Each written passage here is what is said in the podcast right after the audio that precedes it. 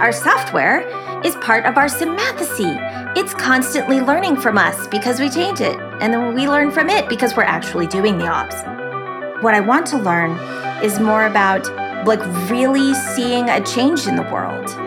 It's not about me mastering something, and it's not about me doing what I want on my own computer.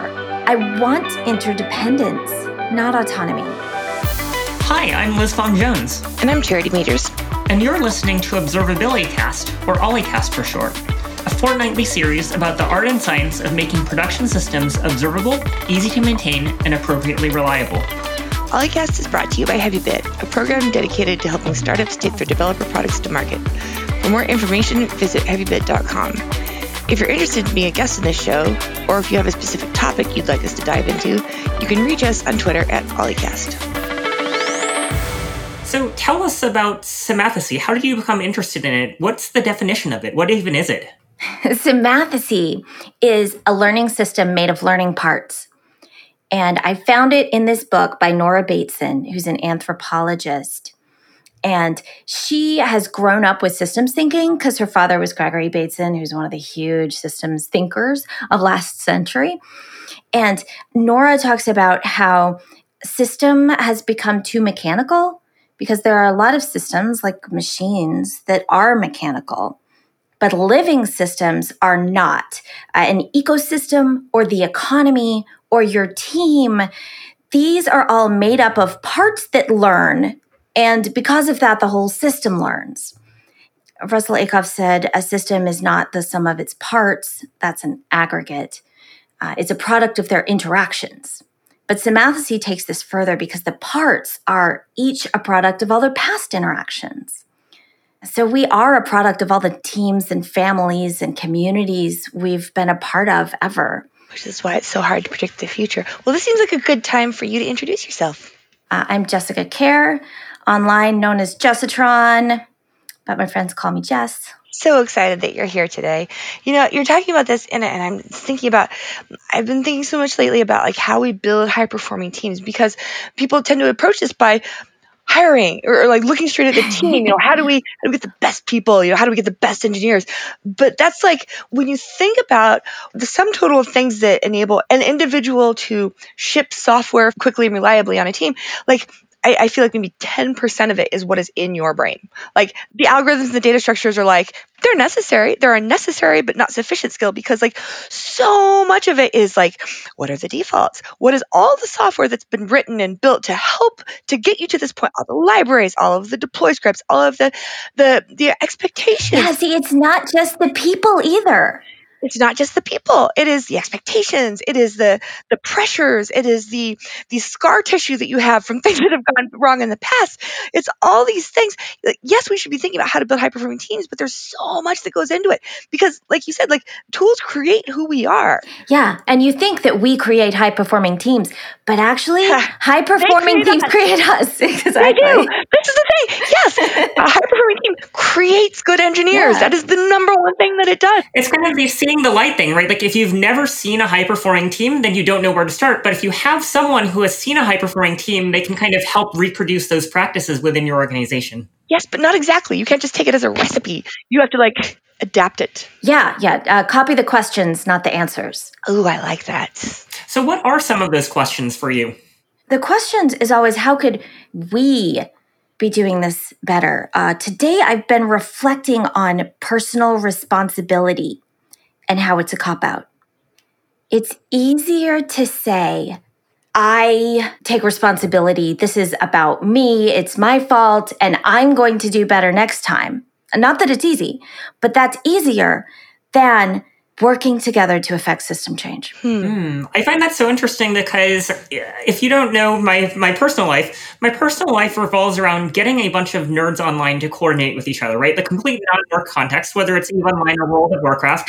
And it's kind of interesting to observe those systems dynamics of, right, like things like psychological safety. Does someone feel safe saying, you know, hey, yes, you know, I screwed up. I'm the one who wiped the raid, right? Mm-hmm. As well as kind of the broader things of how do we make it easier for people to know where to stand, right? Like those are kind of interesting things that also relate to how we develop software engineering teams too. How do we make it so it's safe to talk about how an outage happened, safe to make sure that we can ship software safely in the future?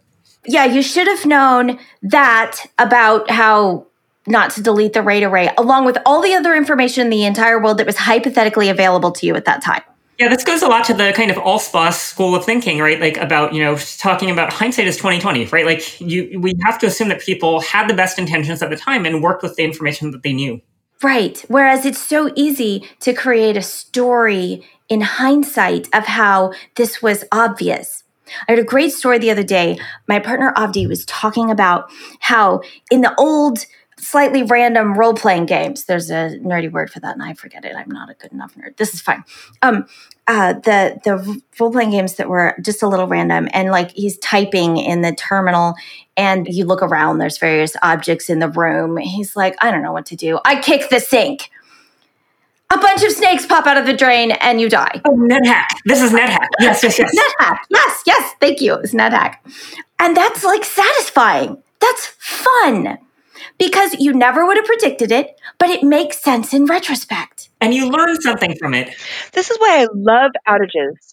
I love outages because they're a break in the routine. It's the time when everyone stops and looks and, and inspects what are we doing? Does this still make sense? What has changed? What's new? Like it's it's an opportunity for us to like all the things that we take for granted and we never think about why is it this way? Should it be this way? Because we can't, right? You can't operate throughout your life if you're stopping every second to reevaluate. Exactly. You can't work together to affect system change on everything. You can't. And it's the, it's the perfect like focal point. It draws your attention to a moment which is an opportunity for you to like take everything in again and and and like re ask yourselves like the fundamental questions of why are we here? yeah. Are we doing the right thing? At the same time, though, it shouldn't necessarily take a full on outage for us to do that examination, right? We can do that continuously. It shouldn't, but it often does. We're fucking busy you know and so honestly working with non-engineering teams has been so enlightening it really draws my attention to all of the work that's been done in this field to retrain our brains mm. to see these outages as opportunities because in the business side they don't yet. They're terrified. They don't, you know, yeah. they think they want to crush. Oh, it's my fault, you know. And it's like, no, no, no. This is not how we talk here. You know, like it's it's not about your fault. This is any reasonable person in your shoes would have done that. So how can we talk about how to do this differently as a system? And like that distro, that jarring, like has just made me so aware of the work that's been done and and, and like how much benefit everyone could like VP sales and marketing, you know, they're traditionally kind of at each other's throats because they know that their heads are on the chopping block, you know, if we fuck up. And how do you retrain people to be, you know, accountable to tell the story? Yes, absolutely. You're in charge. That means that, you know, you're accountable. But you know, it's not about fucking up. It's not about, it's like, how can we get the information out so that we can all see it and apply our brains and do better? And learn from it. And I think that learning element is so crucial because I, I think recently our colleague Danielle published this article about why AI ops is bullshit. And it's kind of a, if your machines are like taking the learning away from you, then you aren't learning. Right. Yeah. Now, if it can say, hey, I noticed something interesting here, and then we can apply our amazing power of telling a causal story about that in hindsight. Yes. yes. Human, like any machine can detect a blip, uh, up, down, whatever. Only humans can apply meaning to it. And honestly, I feel like systems are blipping all the time. Like we cannot alert. Uh, it, it seems very simple, right? Just page if there's a problem. But in fact, things are failing all the time. Right. And which of them are a problem? Which of them are a problem? Which of them are intentional? Which of them are actually good signs? Which are just noise? Which are like what blip is a just a release going out, right? Releases yeah. are inherently blips. It's a change. It's a big change, which is why I think that AI ops is doomed for the foreseeable future because like it's it's all about training a system to detect like anomalies in the system as it is today. And every time you ship something, you change it all. Yes. Yes, because our software is part of our symmathesy. It's constantly learning from us because we change it. And then we learn from it because we're actually doing the ops. And the tool, so like it, the Richard Cook, the famous like socio-technical diagram where he's got, you know, there's the tools in the middle, there's the artifacts at the bottom, and there's the people and the meaning at the top, you know. And if you look at the systems that we have, so you've got your team, you've got your production system, and you've got your tools Mm-hmm. That mediate between the two. And, you know, okay, so imagine like you're on my team or whatever, and I'm like, I'm going to write a cron job whenever you write a test that fails. I'm going to make it page you. And your manager is going to send an email to the entire company just like, Jess broke something. Like, how's that going to impact your willingness to take risks? Well, first, I'm going to write a whole lot of tests that of course you are. Of course you fail are. and push them and be like, aha, Right. I had an effect on the world. The emotional the emotional consequences of the tooling that we write like i don't believe that you can be a senior engineer until you've spent enough time in production. Otherwise i don't care how many data structures and algorithms you know your intuition will have been trained on something that isn't real. And that means that i can't trust it The challenge though is defining what what in production means, right? Yeah. Like in production doesn't necessarily mean on call on the weekend. No. It just means having some real world exposure to the consequences of your code. software engineers do not spend enough time looking at their code in production, just watching it run. You know, just asking themselves, you know, like I just wrote this blog post about ODD, observability driven development, because like TDD stops at the border of your laptop, right? Like Yeah. you mocked out everything that's interesting, Yeah. which is you needed to do that. This is useful. And that gets back to personal responsibility because you personally can see a change in your personal world that you have complete control over. Oh, it's very satisfying. Very satisfying. Very good for the Right? ego. It's not just responsibility, it's, it's autonomy, right? It's autonomy and the ability to Power. affect.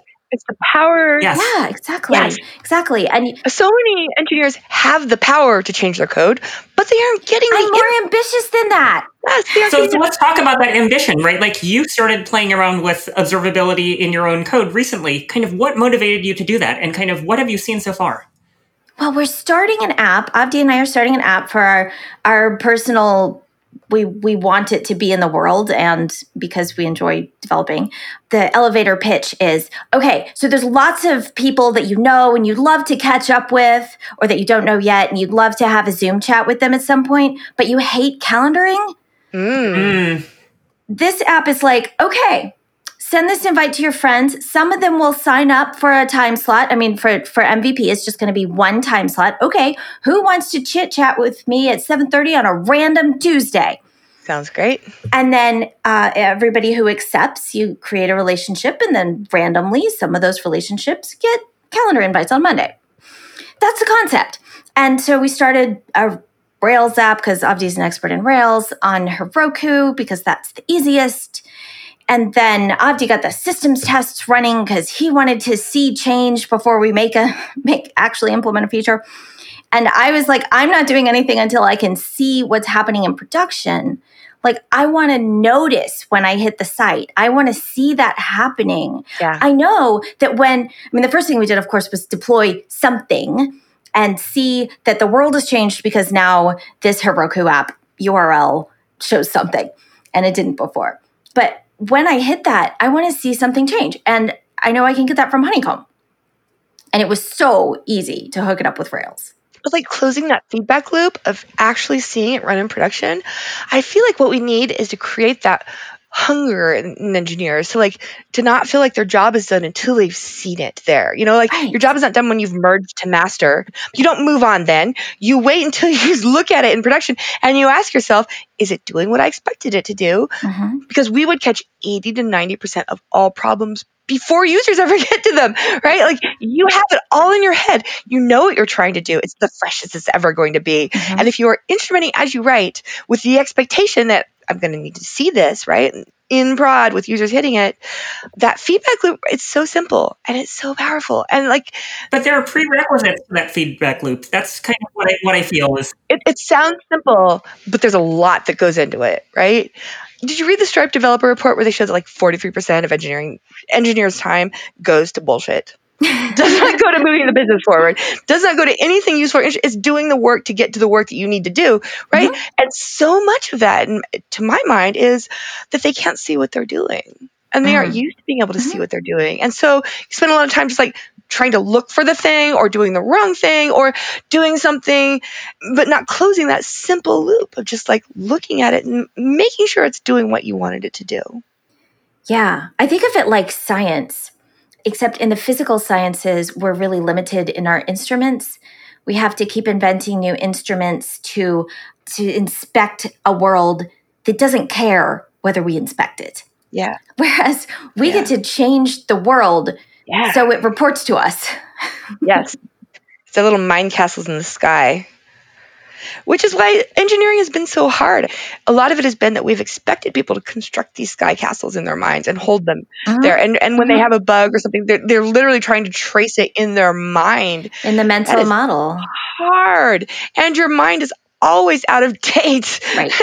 and if we can just bring it into a more tactile, like an experience of just like getting used to using a tool for that. Well, getting used to the part that, yeah, our mental models are always incomplete and out of date. And what we need to be good at is building and updating and restoring those mental models, not holding them and feeling smart. Yeah, exactly right. Like we need to plan for failure. We need to plan for people to rotate off projects, and that means being able to reconstruct from first principles. That was kind of one of my favorite things about repeatedly switching teams is that I Hmm. really, really honed that ability to work on first principles debugging. I noticed that when you came in the door at Honeycomb, like Liz came in the door and like th- the first day, like she was productive. She was just like, ah, I see this, this. You could tell this is a skill in and of itself, learning to reconstruct and act on partial information. But Yeah, learning to form a theory, come up with hypotheses, and then test those. It's, it's scientific, right? It's being scientific about our engineering. It is. woohoo, now there's a concept. That's right. I don't want to be a software engineer. I want to be a software scientist. Yes. Hmm.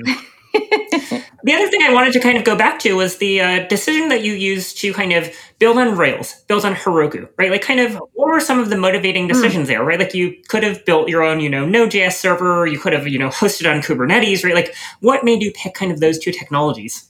Okay, so a technology choice, we have this idea in the culture that suit the language to the people who are using it Yeah. because it's part. our relationship to that language. I mean, yeah, some languages are not suitable to certain problems. If you're going to do data science, uh, you need the, the, relationship of the language to the community. Do that in Scala or Python because that's where the work is. Right. So I, I like I have a somewhat counterexample.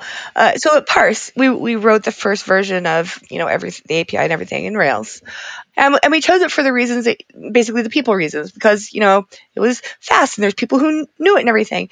And three years in, we realized that we had to rewrite rewrite the whole fucking thing because threads, because the entire platform, million apps, all go down in a heartbeat without threads. This app belongs in Lambda. We're writing the first version in Rails. Gotcha. because we have some questions to answer about whether it's useful. hmm It's a great mocking language. Yeah, prototyping, right? It's, it's absolutely prototyping. Yeah. Yeah, it's it's going to be good for that uh, because Avdi's an expert in it. If he weren't, it wouldn't be useful for that. But also, If it was just you, what would you have chosen? oh, if it was just me, you know, probably TypeScript, just because that's the thing I'm the least bad at right now. Switching languages a lot means I'm not spectacular at any of them anymore. but I don't want the focus to be on learning a technology right now. I, I mean, so when I say that we chose it based on us, it's not just who we are, it's also who we want to be. Right, so right, it's right. about what we want to learn. Yes, exactly. Your growth areas, right? Like you don't necessarily want to learn, right? Like about the intricacies of how your language runtime works, right? Like yeah, that's not my growth focus. Yeah. I want something boring for a language, and I wanted boring deployment. Yeah. Totally. So Rails to Heroku is is a happy path. Whereas what I want to learn is more about like really seeing a change in the world. I'm interested in the results of this app and whether it's useful. So I went straight to observability. Yeah. Uh, before any features, I'm I want to learn Honeycomb. That's where I'm interested in in expanding. And I know Honeycomb will follow us right over to Lambda if we ever implement this right. But I know deploying Lambdas is an effing nightmare, and I'm not interested in that particular pain right now. right. what are you hoping to learn from observability? I want to, when people use the app, when they hit the page at all, I want to see it. Yeah. And of course, it also teaches us about our technology. For instance, yesterday I was going through a, a trace and I was like, Avdi, did you know that Rails makes 13 database calls Oh my God. for a single page load? And he was like, Oh no, uh, the SQL shows up in the logs. I'm like, one of the SQLs shows up in the logs. One of those database calls actually hit one of our tables. The other ones are all like show time zone and set error handling. And a couple of them are the, the long ones are digging through the, the information schema. Yeah, I had that same experience when I was helping out the folks at dev.to uh, slash the Practical Dev with instrumenting their code and finding out why are you sending so many spans? Oh, that's because we really are making that many database calls, right? Like all these things get hidden away from you. And in order to understand the operational performance, you actually have to service them. The miracle of abstractions. Yeah. And then he was like, Is that just the first time? So I hit the page again and I said, No, the second time it only makes eight. but it's just so easy to see things. And And is, isn't it addictive? Don't you just get hooked on that dopamine hit of just like knowing what's actually happening? it's just like a, the the test turned green. That that Yeah. green test was a dopamine hit and still is for the people who really love TDD. But changing something on my laptop isn't enough. And what's amazing is when you start finding things that that you didn't know were there that were problems. Mm-hmm. When like you, you're like, you just start poking around, and go, oh shit, sixty percent of the traffic to my MySQL system is a health check. I am DDoSing myself. You know, when you find those things like before, like, uh, we had this experience over and over. Our customers do where they just like they get Honeycomb set up, they just start clicking around just idly and find these terrifying things in their systems that they had no idea even even existed. That's what gets me just like really excited. We've all got warts. Lots and lots of hairy warts. But it's kind of interesting that for you, the kind of thing that got you started was thinking about the user insight component, uh, getting into insight into what your users were doing with your system, and then you found your way to kind of the operational resilience and operations side side, rather than Yeah. a lot of people come to it the other way around, right? Like they they come from an ops background and they say, Mm. "I want to understand the operational performance," and then their product development software engineers adopt the kind of observability mentality later. Yeah. So it's really cool to see it working both ways. Right. Yeah. I know I'm not going to have uh, like major operational problems for a little while because we don't have users. It's a hello world right now. Um, but but I can drive my own work. Yeah. This really makes me want to implement a feature now. Now I'm like, oh, I really want to be able to send this to people. We need auth, okay? Um, it's that early. I've heard from so, several product managers who use Honeycomb who are just like, this is a perfect product management. Well, they're product en- managers who have engineering backgrounds. Hmm. And what I love is that when when you have this single source of truth, when you have business people and engineers and engineering different like because tools create silos. Like the edges of where a tool gets used is an edge of reality. And if you aren't careful, you can get in a position where teams spend more time arguing about the nature of reality itself than trying to solve the same problem. Right. And this is where I really love, uh, Jess, your analogy about kind of working in the same kitchen, right? Like, are you working in the same kitchen? Are you kind of, Mm. you know, having to coordinate elbow to elbow, right? Right. That's joint activity. Yes. as opposed to let's meet at six o'clock. You bring the potatoes, I'll bring the meat. That's just coordination. Yes. Yes. And that isn't teamwork and that's No. not discovery. And your your tomatoes and your meat might not go together. yeah, you might have everyone bring a dessert. Yes.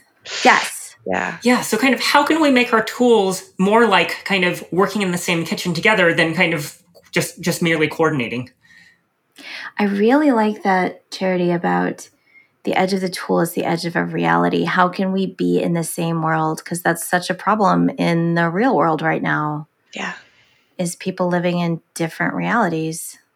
How can you work together to affect system change when you don't live in the same world? You can't even agree on on the basics of what's happening. Right. Yeah, we have to share axioms. We have to figure out what is the problem. We have to be able to decompose the problem, right? Like, these are all steps that need to happen in order for us to be able to productively make some progress. And when it's done well, it's completely invisible. it's only when it breaks down that suddenly we're aware of how much goes into this. Right. How much ground we're standing on. Yes, exactly. Or We- conversely, right? Like this is the challenge, right? Like if it's already broken down, how do you figure out how to fix it? We stand on the shoulders of so many giants, just like the tens of thousands of engineering hours that have gone into the best practices and defaults that we take for granted today. It's really awe inspiring to, to just like think about that. Yeah, that's what's cool about being human. It's, it is. I feel like I was so fortunate in, in my career because my first job after dropping out of college was Linden Lab, which was this very weird, quirky, but you know, amazing, like really talented engineers who were thinking about things from first principles. We were managing these really large systems before the days of Chef or Puppet. The high functioning team built you. The high functioning team built me. And because that, my standard for my jobs has always been sky high. Like I am not satisfied, like with mediocre, you know, and and and this made me really restless but i feel so grateful for that because there are so many people who are so much better engineers who i am who haven't had that experience and they just don't the jobs that they're in, I'm like, what? You're better than this. They're just like, what? This is normal, you know? Mm. And for raising my standards, I am so grateful. and Christine and I have said so many times that if for Honeycomb, if all we ever manage to accomplish is just raising that bar for the people who come after us, that's enough. That's an effect on the world. Well, let us all hope that we manage to all have that kind of a positive effect upon the world. I think that that's kind of what you know, at the end of the day, motivates a lot of engineers is can I have a positive impact on the world? Meaning, autonomy, and mastery. Mastery, autonomy, and purpose, but eh.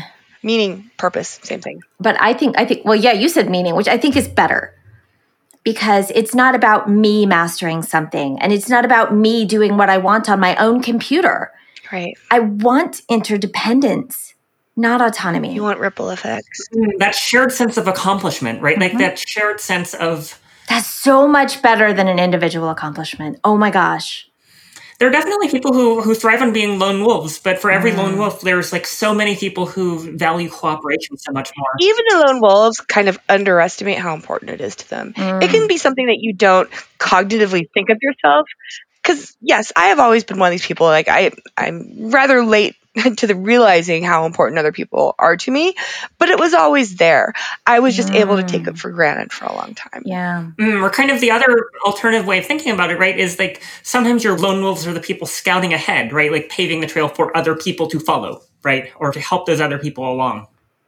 Yeah, or just, just to give a, a new idea. Yeah. Of what's possible. Yeah. Of what could be, which Honeycomb definitely does. Thank you. I'm so excited that you finally managed to try us yeah, me too. It is fucking lonely as hell, but there are kindred spirits out there like you. Yeah, exactly. The first time that I saw you speak about Symmathesy, I was like, oh my God, right? Like, you know, like Jess is onto something.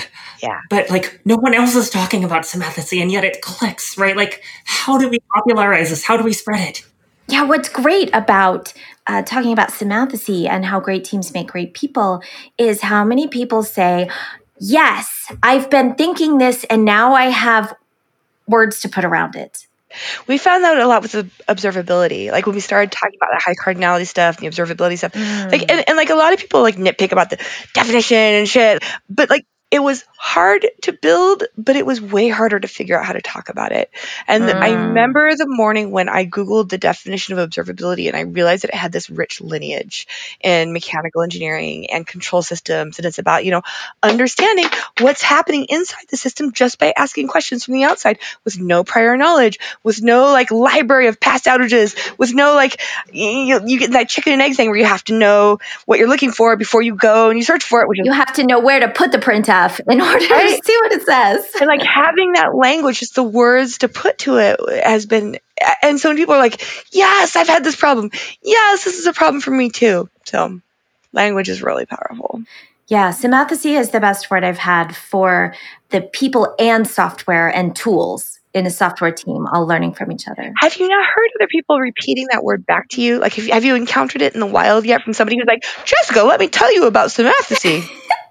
no, they always have to ask me how to pronounce it. That's how you're going to know that you've been you've made your mark on the world. You're going to be in the line in the supermarket one day, and somebody's going to be like, "So, have you heard of this thing called Symmathesy? I really think you'd like it." That would be great. Yeah, I didn't coin the word. That's important to me. So I am building on Nora Bateson's concept, at least. Yeah, I think we definitely see the word socio-technical crop up a lot more, but soon I hope symmathesy is also going to pop up as well because yeah, because the focus on the learning. Yeah, the learning bit rather than just the people. It all goes together, you know. Yeah, and the tools mediate. The tools are where you start. The tools are the lever that will change the world, as Archimedes mm. said. You know, because the tools are the edge of your reality. And what you're doing is you're deepening your reality with better tools. That was a delightful conversation that I enjoyed, and I hope you did too. If you're interested in being a guest on the show, or if you have a specific topic you'd like us to dive into, you can reach us on Twitter at O11ycast. To learn more about HeavyBit, visit HeavyBit.com, and while you're there, check out their library. It's packed with amazing talks on sales, marketing, product, and general management from founders of developer tools companies and other industry leaders. Hope to see you next time.